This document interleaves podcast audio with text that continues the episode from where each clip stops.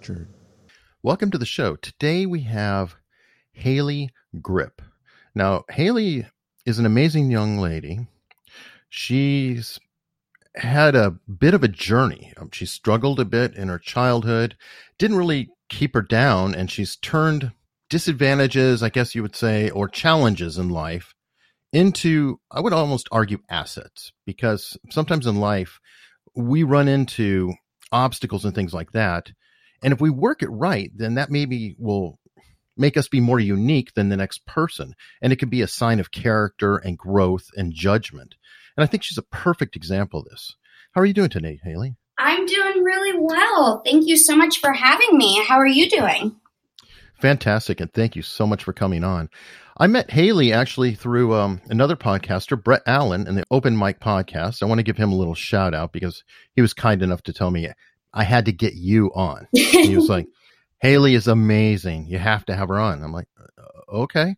And, and, so I reached out to you, and thankfully you are coming on. You know, um, there is no greater compliment someone can give than to say, Haley is amazing. You just have to have her on. So I'm incredibly flattered and honored to be on the show to raise awareness and kind of just be me. There's really no other way to say it than I'm uh, just being me. Well, that's awesome. And one of your, or I would say probably your life cause or your biggest platform now is you're on an anti-bullying, I'd, I'd say crusade. Would that be fair? Absolutely. And, you know, I've usually used the word mission, but I sure as heck like the word crusade. I mean, I am like that passionate, fiery ginger who, you know, fights for what I believe in. So, uh, crusade is definitely the right word.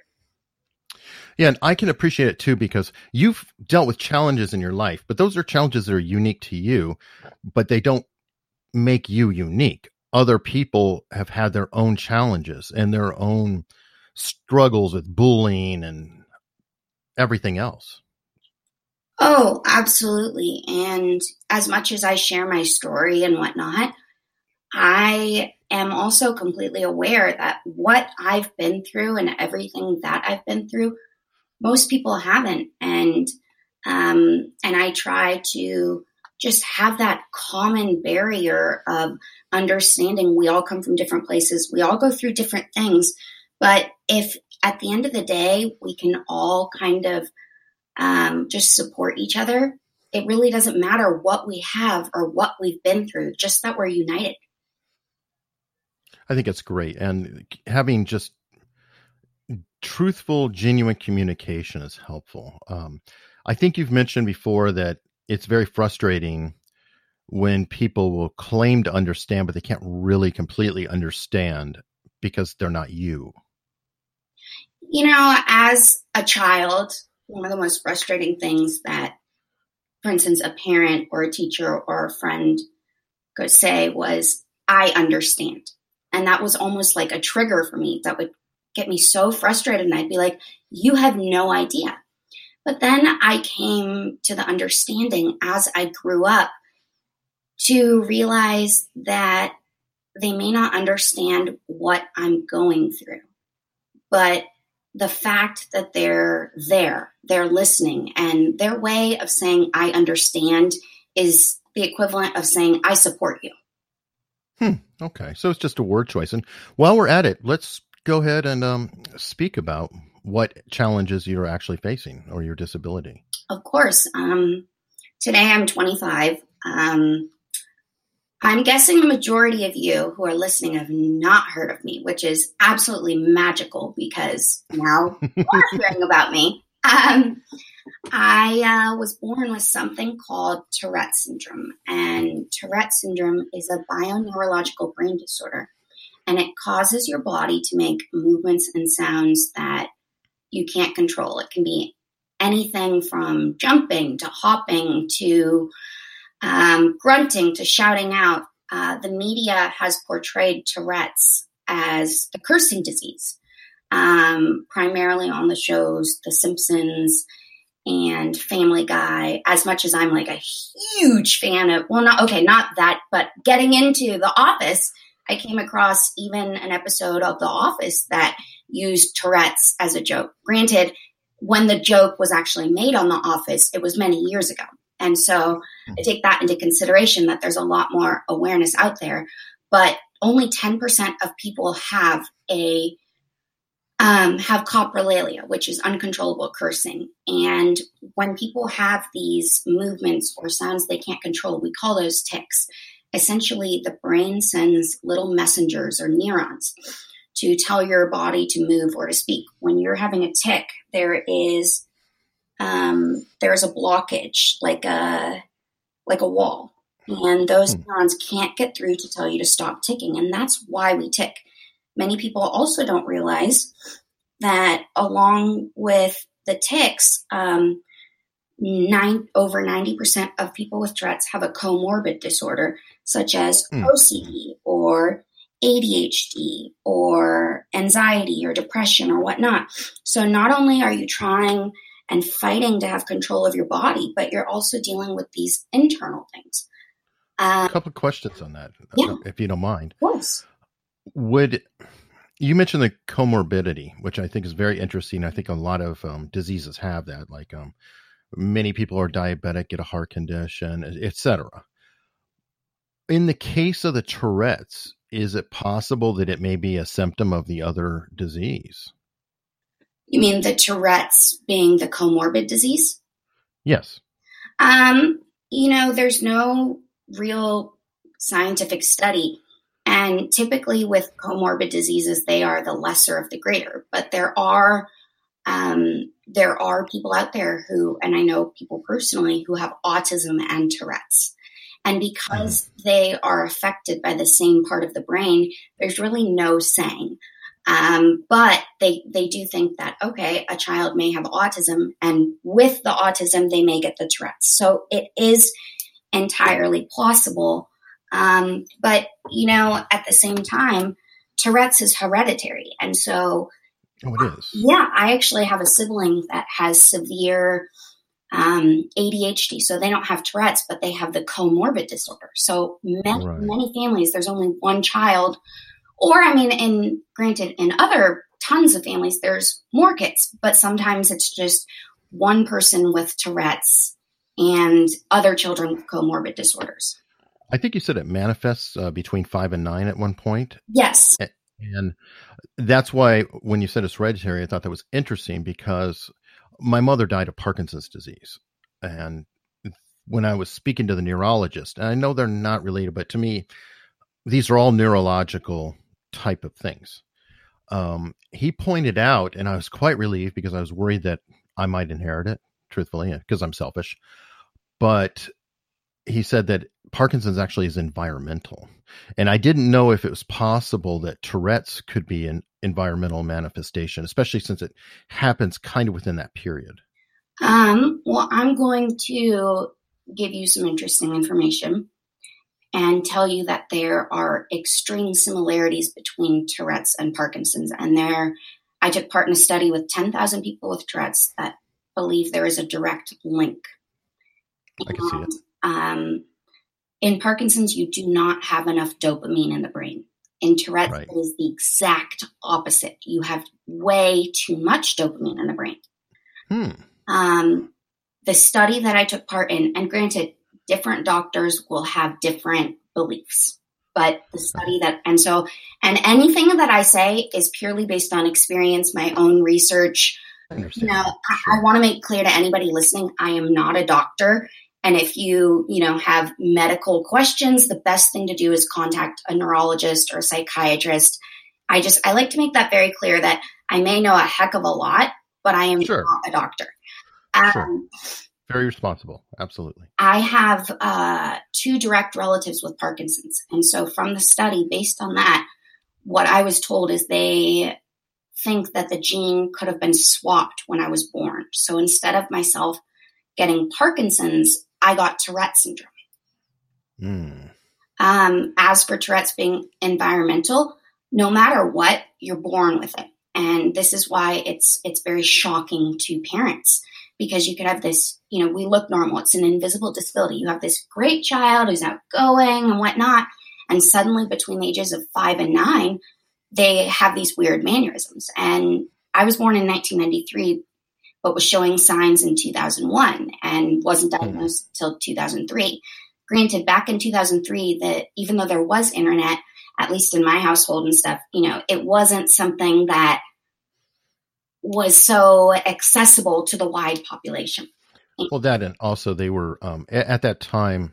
God, I'm old, but the material wasn't on the internet. Not enough had been collected. Oh, Google and others were still scanning books. All the university libraries were trying to scan material in. So it, it was definitely thinner on the ground for information. Oh, I agree 100%. You know, um, and with this being said, oh shoot, I cannot believe this. I'm forgetting where I was going with. Oh, the Parkin. Wait, you're going to have to tell me where I was. Um, Parkinson parallel relatives and um, 2003 oh, when you were diagnosed. 2003 when I was diagnosed. So when I was diagnosed, there wasn't a whole lot of information out there. Mm-hmm. Um, I never met another person with Tourette's until I was 16. Nowadays, and granted, you know, with the media, even though it's like the joke of the cruising disease, there's so much more information out there, but there was no sense of support growing up. And we didn't know what was going on. And, you know, when you have a child that looks normal and is happy and healthy, and then suddenly, you know, they can't stop twitching and shouting out and making these movements and sounds, it's terrifying. You're, I mean, at first my parents thought it was behavioral. I, I can tell you straight off that before I was diagnosed, I lost a lot of birthday parties and I got great birthday parties until I was like 16 to make up for that.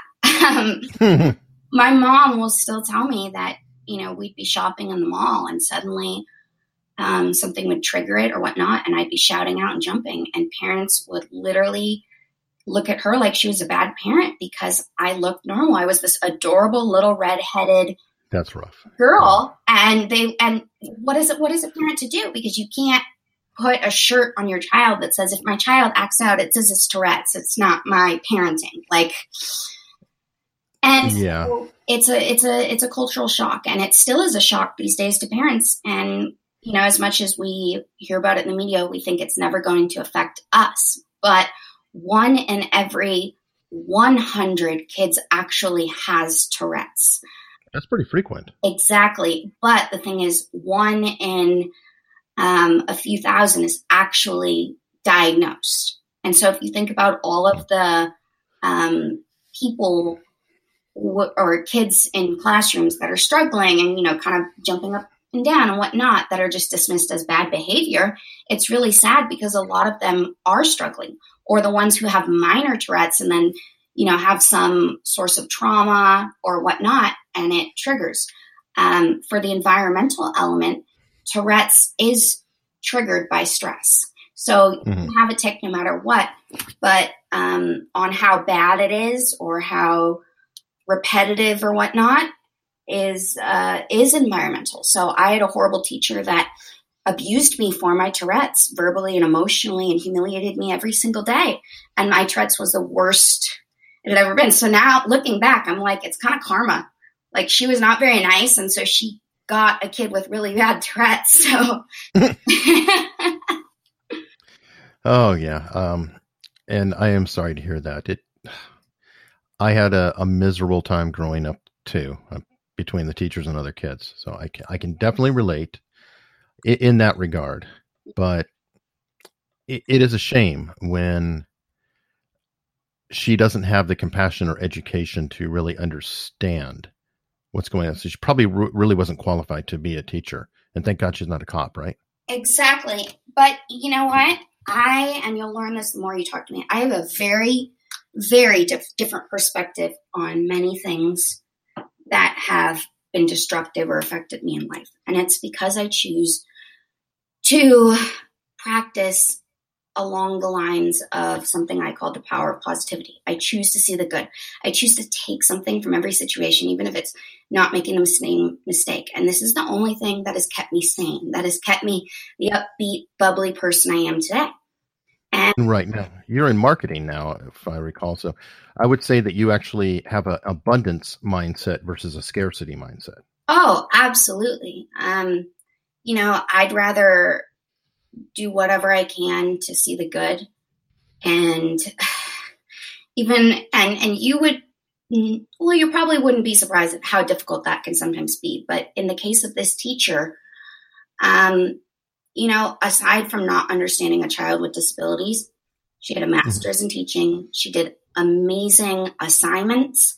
She really loved teaching. She just didn't know how to handle me. And, you know, you think about all these teachers these days who are either, you know, different abusive or just unqualified or whatnot. And, you know, I had, there was a point when I was 16 where I had a choice and this said I was bullied by her at 12 and 13, where my mom said, Do you want to press charges and, you know, get her, um, you know, mm-hmm. her teaching license away? And I said, No. So there's too many horrible teachers out there. And despite her not understanding and her lack of compassion for someone with Tourette's, what it is, is not being educated. And it's, um, you know, the other kids, they deserve a teacher like that. And, but, you know, hmm. despite my thinking, it turns out it was not just me, even though in that instance, because later on she went on to be a principal and every single parent in the school voted her out, wrote a letter, and she. so, like I said, I, I believe very heavily in karma. So, you know, I can. Have you think, have you spoken to her since?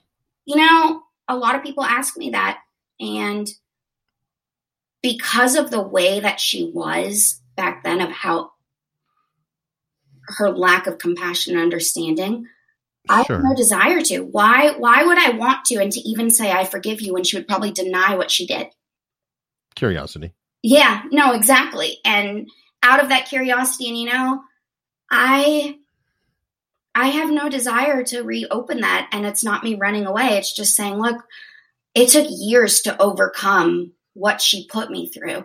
And sure. at, when I was bullied in the workforce like a few years ago, and whatnot, it, it was years to get over that as well. But it, it re-triggered the memories of what she did. So she's always in the far corner of my mind. I can't quite get rid of her, and I'm still working on it. I I hear that actually, and I apologize. I could pick up the stress in your voice. No, no, absolutely don't apologize. I'm like I told you, I'm an open book, and just because I wouldn't want to see her in person. I have I have no problem speaking about her or it even bringing back because it would be different if you were like yelling at me in front of people then I'd be like, "Oh my god, it's bringing back memories of her." But just speaking about her doesn't reiterate those memories. Good.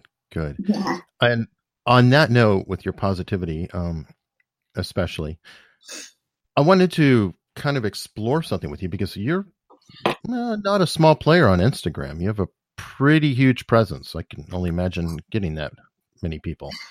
Um, but all of your posts, if not all of them, they're they're very very positive. They're very happy. But speaking with you, I know that life isn't always great and it's not always happy. How do you reconcile the conflict between that? You know, I'm so glad that you asked that question because it's an internal moral dilemma I deal with every single day where on the one hand I know so many other people struggle and I get between like 30 and 40 people who are bullied or going through a hard time reaching out to me per week and I answer every single one and I know that they go to my feed for even if it has even if it's so um, minuscule and even talking about like my favorite snack they just know that it's a safe space. But at mm-hmm. the same time, as someone with over 80,000 Instagram followers and um, you know, I'm very aware of the term influencer and the stigma surrounding it. Many influencers not only project a perfect life, but you know, project this life of luxury and um, and I guess I'll just go with perfection. An influencer shows you what they want you to see. You don't. Mm-hmm. So the majority of people on my Instagram, and I don't know I have Tourette's unless you Google my name. But I've been very specific about this because in January 2019, I am announcing it in a very big way. And mm. I've actually teamed up with a charity called Invisi Youth. And um, with Invisi Youth, they are a nonprofit that educates and raises awareness about invisible disabilities. And, um, you know, I I look pretty on Instagram and whatnot, but many people don't realize the daily struggles I go through. Um, everything from before I take that perfect Instagram picture. I mean, obviously, most people know, okay, it takes like 20 pictures to get the right picture. But you don't know that by the fifth time I've tried, I'm already exhausted because I'm holding in my tics. And I'm also, then I start to get frustrated and I start ticking between every take. Um, you don't know that I used to post a ton of videos. If you go way to the bottom of my Instagram, like 200 photos down, I posted a lot of videos, and many people don't realize that I haven't been posting videos. And this is something I've never told. So, official news for quite a few months because my tics have been pretty bad. And hmm. I still come to terms with that as much as I'm open about speaking. It's it's a different thing about speaking about it and mm-hmm. having people actually see it. And it may make me sound like such a hypocrite because I do go and give speeches and people see it when I give speeches. But in my own opinion, if if people are going to see me do it, I want to do it the right way. And that's mm-hmm. why I specifically, you know, have been searching for the right charity and you know, I am aligned with the Tourette Association of America, which I think is phenomenal. And they've given me so many tools and resources. But just like why I went into anti bullying, I wanted to reach a bigger demographic and people who would still understand but didn't necessarily have to have Tourette's. You know, that really makes me think, um, especially having heard you in other interviews and things like that, that ironically, when you, I guess, come out, I, that's probably a terrible term, but it's sort of that. I mean, you're honest about it, but, you know, really coming out saying, hey, I've got this situation I have a feeling your tics are going to go down. Oh, absolutely. Um, you know, one of the things that people realize when they meet me is they're like, no, you don't have Tourette's. Um, but I, over the years, have gotten very, very good at holding them in. And it is sadly enough, and I'm going to be completely honest because I mean, actually, I'm generally speaking an honest person, but a better word would be I'm going to be completely raw when I say this and say that if I didn't hold in my tics or didn't mm-hmm. have the ability, a lot of the people who I approach or network with wouldn't approach me. And you know what? I'm not in any way encouraging people to hold in their disability.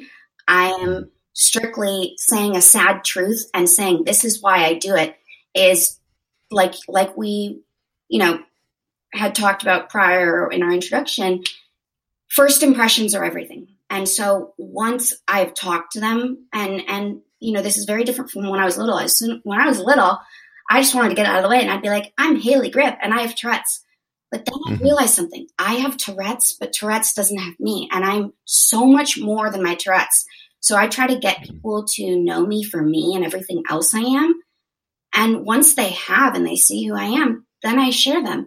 And people may judge me when they hear this. And you know what I say is if it makes you feel good to judge someone for their personal decision on what they do, then all I can do is pray for you and hope for the best because this is what works for me. And at the end of the day, I never deny. If I meet someone right away and they say, Oh, you're that girl who has Tourette's, immediately I'll be like, Yes, I am.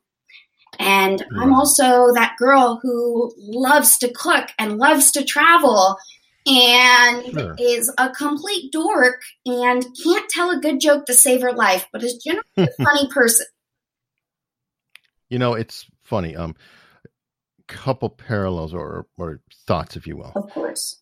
You're refusing to let Tourette's identify you, much as um, I could say I'm a podcaster, but I'd rather say that I do podcasting. And I could say I'm a writer, but instead I say I, I write. Um, I could say I'm a runner, but I, I just choose to say I run because I, I am my own identity and then all these things are things that I either do or they might I might have. And I kind of feel like maybe that's sort of how you're describing the Tourette's. You are Haley and you have Tourette's, but you also have red hair. Exactly. Oh, and my red hair is natural, by the way, in case anybody's wondering. You know, I may not be able to tell a joke, but I can definitely leave in those funny, humorous comments. Um, Absolutely. Yeah. Now, I think that I do that, and it gives me a sense of normalcy. And granted, I'm not one of those people who will ever preach about, you know, how amazing being normal is or whatnot, but for growing up as always being the child who couldn't control their Tourette's and couldn't control their emotions and everything that along, went along with it, to have that sense of control um, at least part of the time, and you know, to have people not even realize. As much as I want to say it feels good, that's not what I'm going to say. I'm going to say it's a blessing because one thing that I'll share is I was almost completely tic free from the age of 16 to 21 until I was hit by a drunk driver. Mm. And when I was hit by a drunk driver, my Tourette's came back due to post traumatic stress disorder of almost dying. And they came back with a vengeance. and I left behind a career in Hollywood for a period because they were so bad.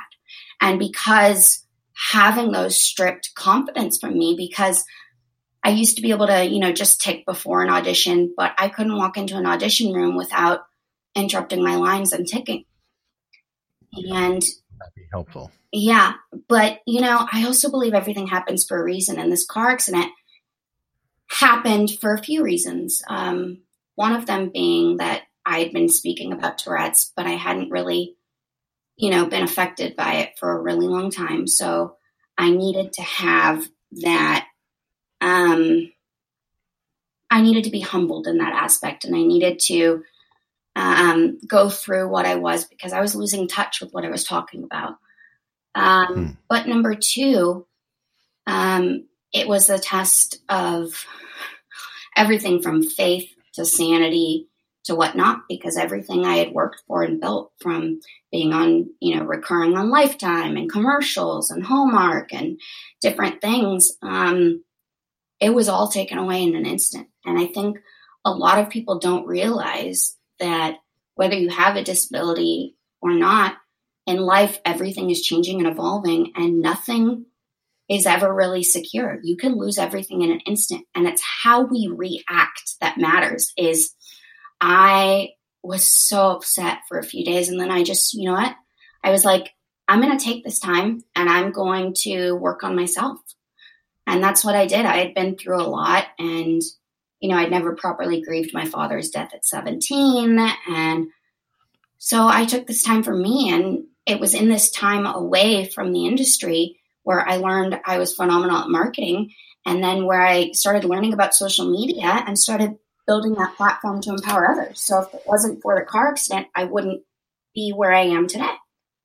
Two questions. Um, first one: Have you looked into uh, EMDR for your um, PTSD? I am not sure what that is. Um, they they give it for um, PTSD, especially veterans. It's eye movement desensitization and reprocessing. Don't ask me to say that really fast because I'm barely getting it out. Um, it essentially helps people with uh, post traumatic stress syndrome by, if you will, facing it directly um, in a, a strong therapy type of session and the effectiveness is is astronomical. It's like ninety percent effective or something. Oh. Super high numbers. Very very scary.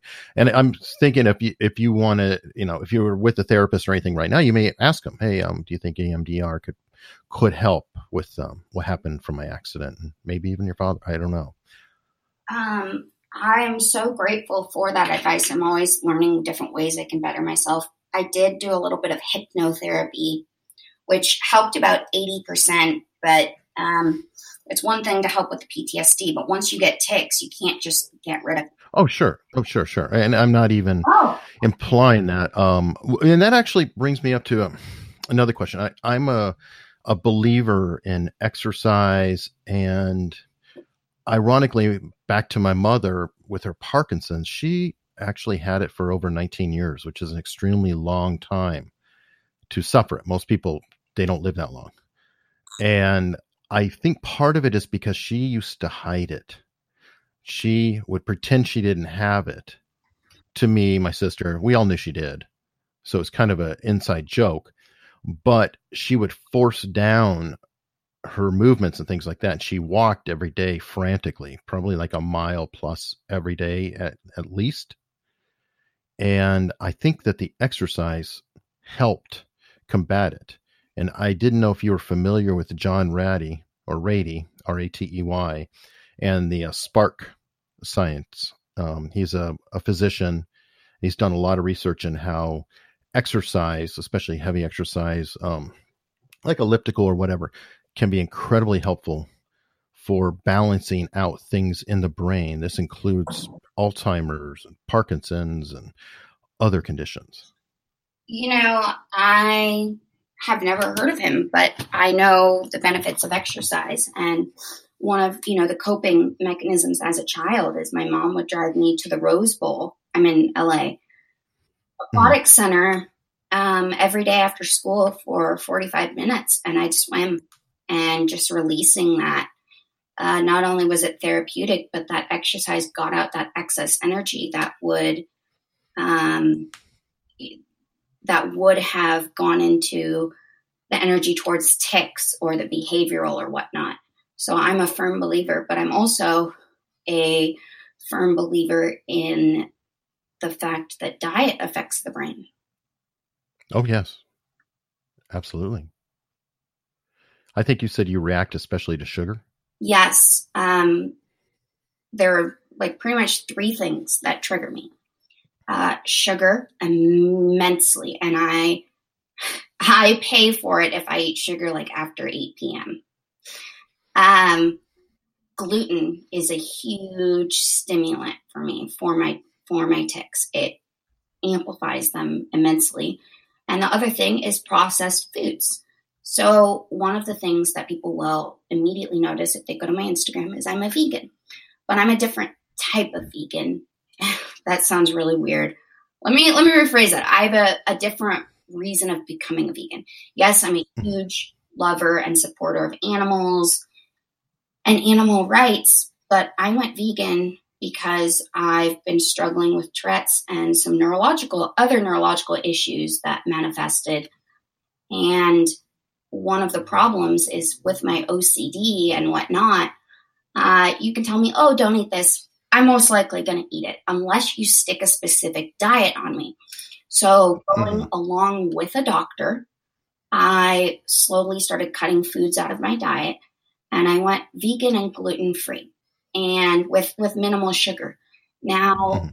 the reason being is not to be vegan, not just because of I'd already been a vegetarian for 7 years, but strictly because when you're vegan, you cut out so many of those processed foods that mm-hmm. you know I was eating. So I or the sugar or whatnot. So if I was at a party and there was a cupcake and it wasn't vegan, I couldn't eat it, and it was just not having that sugar and that gluten in me. And so it was just everything that I couldn't eat anymore that wasn't good for me. Sure. Is ironically vegans and paleo are two sides of the same coin.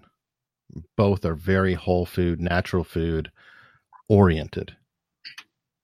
Exactly. And you know, one of the hard things I've also learned is just because you're cutting out all of the processed non-vegan food is you know, if you're going to the store and buying a bunch of like processed vegan meats and stuff, which guilty, you look in my refrigerator, it's full of it. um, mm-hmm. uh, but if the majority of your vegan diet is processed vegan food, it pretty much going vegan would be not, uh, there would be no point to it for me. So I have to eat whole veggies and, you know, I eat oatmeal every morning for breakfast and, um, and so it really is a work in progress. Um, you know, I'm 25, but I'm not a partier.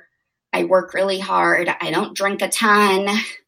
And I think that my lifestyle, the fact that I get at least eight hours of sleep every night, also really helps. So in everybody's health, I feel like sleep, diet, exercise, they're all huge things. Mm-hmm. Definitely. Sleep is the one that's often overlooked too. Mm-hmm. If you just heard my sneeze, that's actually a tic. When I sneeze, I do this. Oh, okay.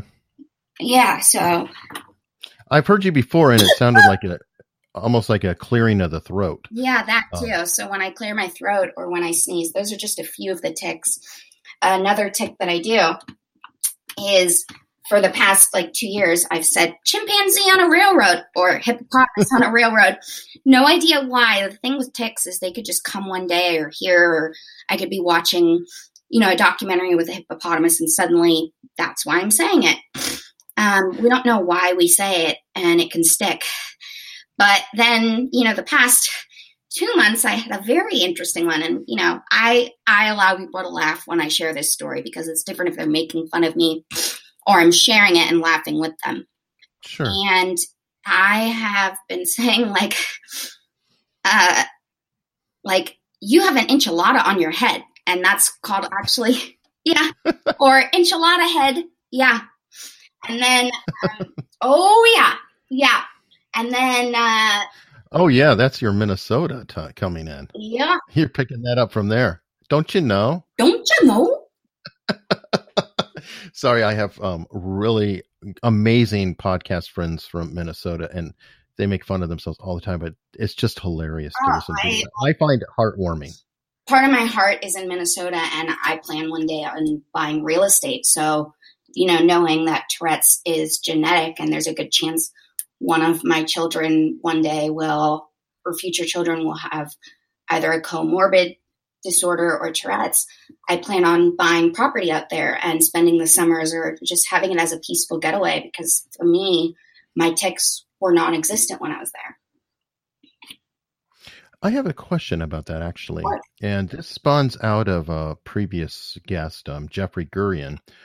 He is a horrible stutterer, and he actually managed to cure himself. And he said that he came to a conclusion that helped him work through. And I don't know if it would apply or not, but what he said just kept coming in my mind. Do you have tics when you're alone in a room and no one else is there? Yes. Yes. Okay. Um, it, it's it's Tourette's is something where, especially if you have the type of tics that are there twenty four seven, except for when you sleep, you're going to tic no matter what, whether people are there or not. Whether Mhm. people are there or not can amplify how bad they are. Sure. I, I kind of feel like the comorbidity is partly a reaction to some of it. Like it, the frustration from having that has got to be intense. Absolutely, I I completely agree, and you know. I think the frustration and whatnot, I used to get so upset about having Tourette's. And then I had to really think, and I was like, okay, well, if there's a reason for me having Tourette's, I I want to figure out what that reason is. There's there's got to be some reason why I've struggled so much, and I came up with the conclusion that I've struggled as much as I have, so that I can be a voice for the voiceless It's a good view. and use all of my struggles and experiences to help others. You're very religious, I think, correct? Um, yes, um, as much as I am private on social media, just because, I mean, I'm already that person who's outspoken enough. I try to stay away from religious, rel- religion, politicians, and what. Yes, I'm very Christian, and I was uh, reborn and baptized while I was in Minnesota. Okay. Well, there's a saying, and that's why I'm bringing it up, is not to go deep into it, but just uh, um, God will give you only what he feels you are capable of handling. That's what pops into my mind when you say, Why do I have it? I like that. I haven't heard that saying, and I really like that. Thank you for sharing. You're welcome. And um, to draw a strange parallel to that, you've been in a lot of um, Hallmark productions, I believe, right? Uh, one Hallmark and recurring on Lifetime. Yeah. Okay. And my wife really likes Hallmark and Guilty Pleasure. I actually kind of enjoy them too. Oh, I do too. I, I got to send you a picture. I my mom actually just ordered it online for me and surprised me with it. And it is a, a Hallmark Christmas shirt. And, oh, I'm holding it right now, and it it says, "This is my Hallmark Christmas movie watching shirt." So, I have a legit shirt that says that for when I watch Hallmark movies. That is awesome. And what I was thinking about, especially watching that, was if you're going to be an actor, what a better there is no better legacy to have. Like a Hallmark movie, you can always show every single family member. So that has to be kind of a cool thing for work. Um, yeah, absolutely. Know, especially while I was auditioning and everything early on in my career, and even after I left Hollywood, I've been a professional nanny for years. And now I will still volunteer or help out here and there with special needs kids is more my specialty, but it's always fun when I can show those kids that, you know, I nannied or whatnot. Or my nephews, like my nephews are my little loves and they're 15 and 11. And, you know, I mean, if I could get them to sit down and actually watch a Hallmark movie, Actually, I could probably bribe the younger one. Actually, the older one too. I could probably just bring a bunch of ice cream and stuff and be like, okay, I need two hours of your time. And then we'll go to like the arcade or something. But, and watch. Reverse psychology. Say, no, no, you can't see this. It, exactly. No, well, get out of the room. you know, there are roles that I've done, like my very small role on CSI, which I was 20 and it was an implied role and I, I played a, a murdered prostitute. So there are certain things that people, you know, young kids can't really see, but it's also sure. pretty incredible the things that they can. And, you know, it, it was always amazing that I could do this anti bullying stuff and be at schools. And, you know, people would think it's cool that I know like Disney stars and whatnot. They could care less about what I've done. But mm-hmm. now, in my own right, I'd be in their eyes, oh, you're just like this celebrity because you've been on the red carpet or whatnot. And, you know, at the end of the day, it's great they think that, but I'm just me. I don't do what I do. And now that I'm back into acting, I don't act for fame. That's not why I do it. And that's not what drives me. Oh, yeah. Well, hey, bearing the lead there. You're back into acting. That's new. I am. Um, you guys have a, a lot of exciting things to watch me for in 2019 and it's been you know a long time coming of getting back into it and um, for me it's it's just an incredibly humbling and exciting and terrifying when i was going out for roles before i had this you know rounder little baby face where i was 20 21 and looked like I was 15. I'm playing 15 and 16 year olds, and now I'm 25 and playing my age, and I'm in a whole different ball game. So it's so different, except for, um, you know, there was this audition I did like two weeks ago, and mm-hmm. They actually brought me in and they had me take off all my makeup. They wanted to see how young I looked because if I take off my makeup, I still have the baby face, but it's more like 19, 20. But they wanted mm-hmm. to see if I could, in a flashback, play myself. Oh, nice. um, but yeah, I, you know, over those few years after the car accident, I went through an incredible amount from everything from, you know, when you say that your mom had Parkinson's, it hit home because one of the families that I nannied for, I took care of their grandmother who had Parkinson's for nine months every single day. It's rough. And, rough. you know, helped her from everything from going to the bathroom to, you know, mm. helped lift her. People don't know this. And I'm not ashamed to say that. And I, uh, that's honor. You know, this family, they were afraid to bring in somebody they didn't know.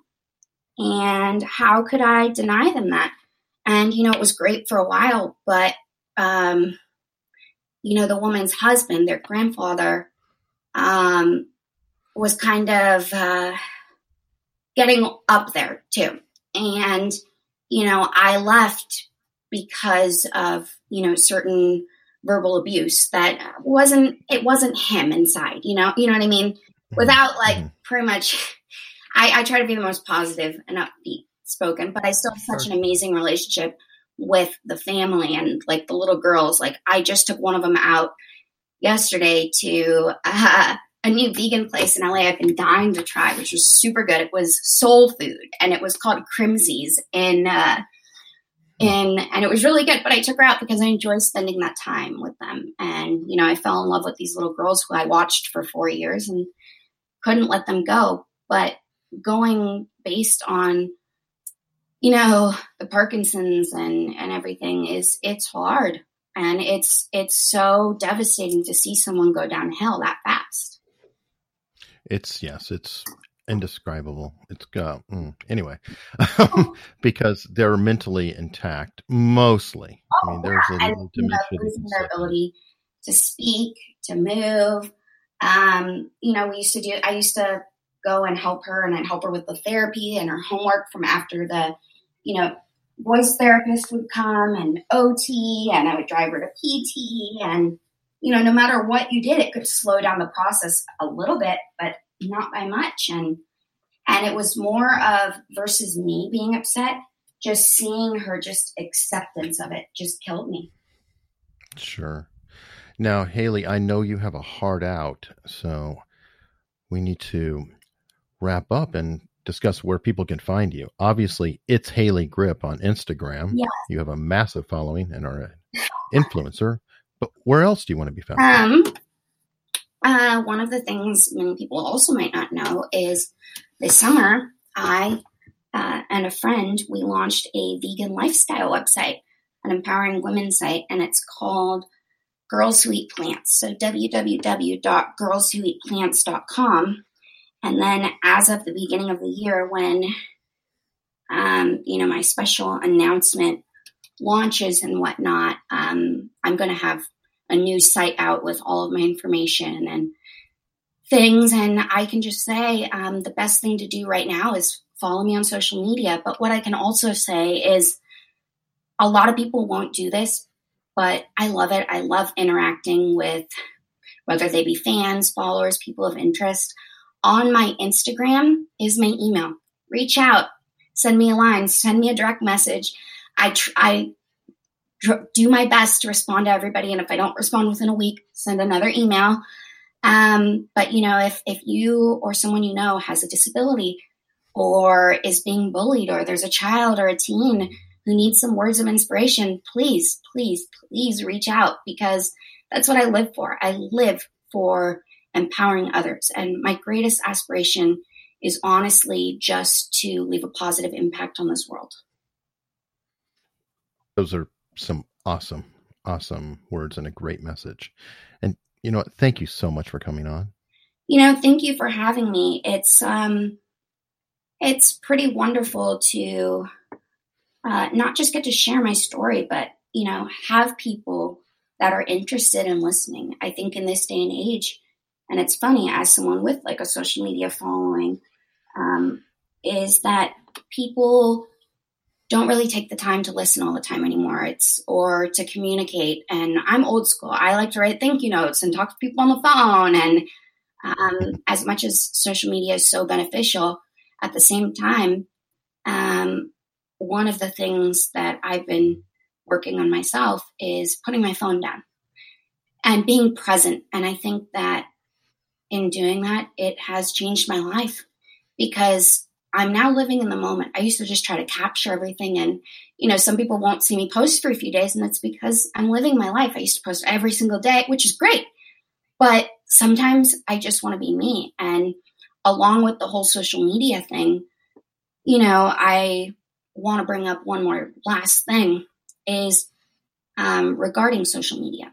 And another thing that you can look out for me is I will be doing a special workshop next year for people with disabilities.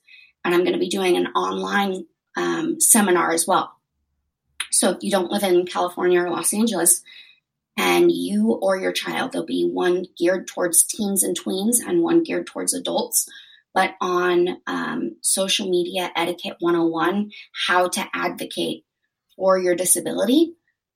Um, and this is in saying when I was 16 or whatnot, I was extremely socially awkward.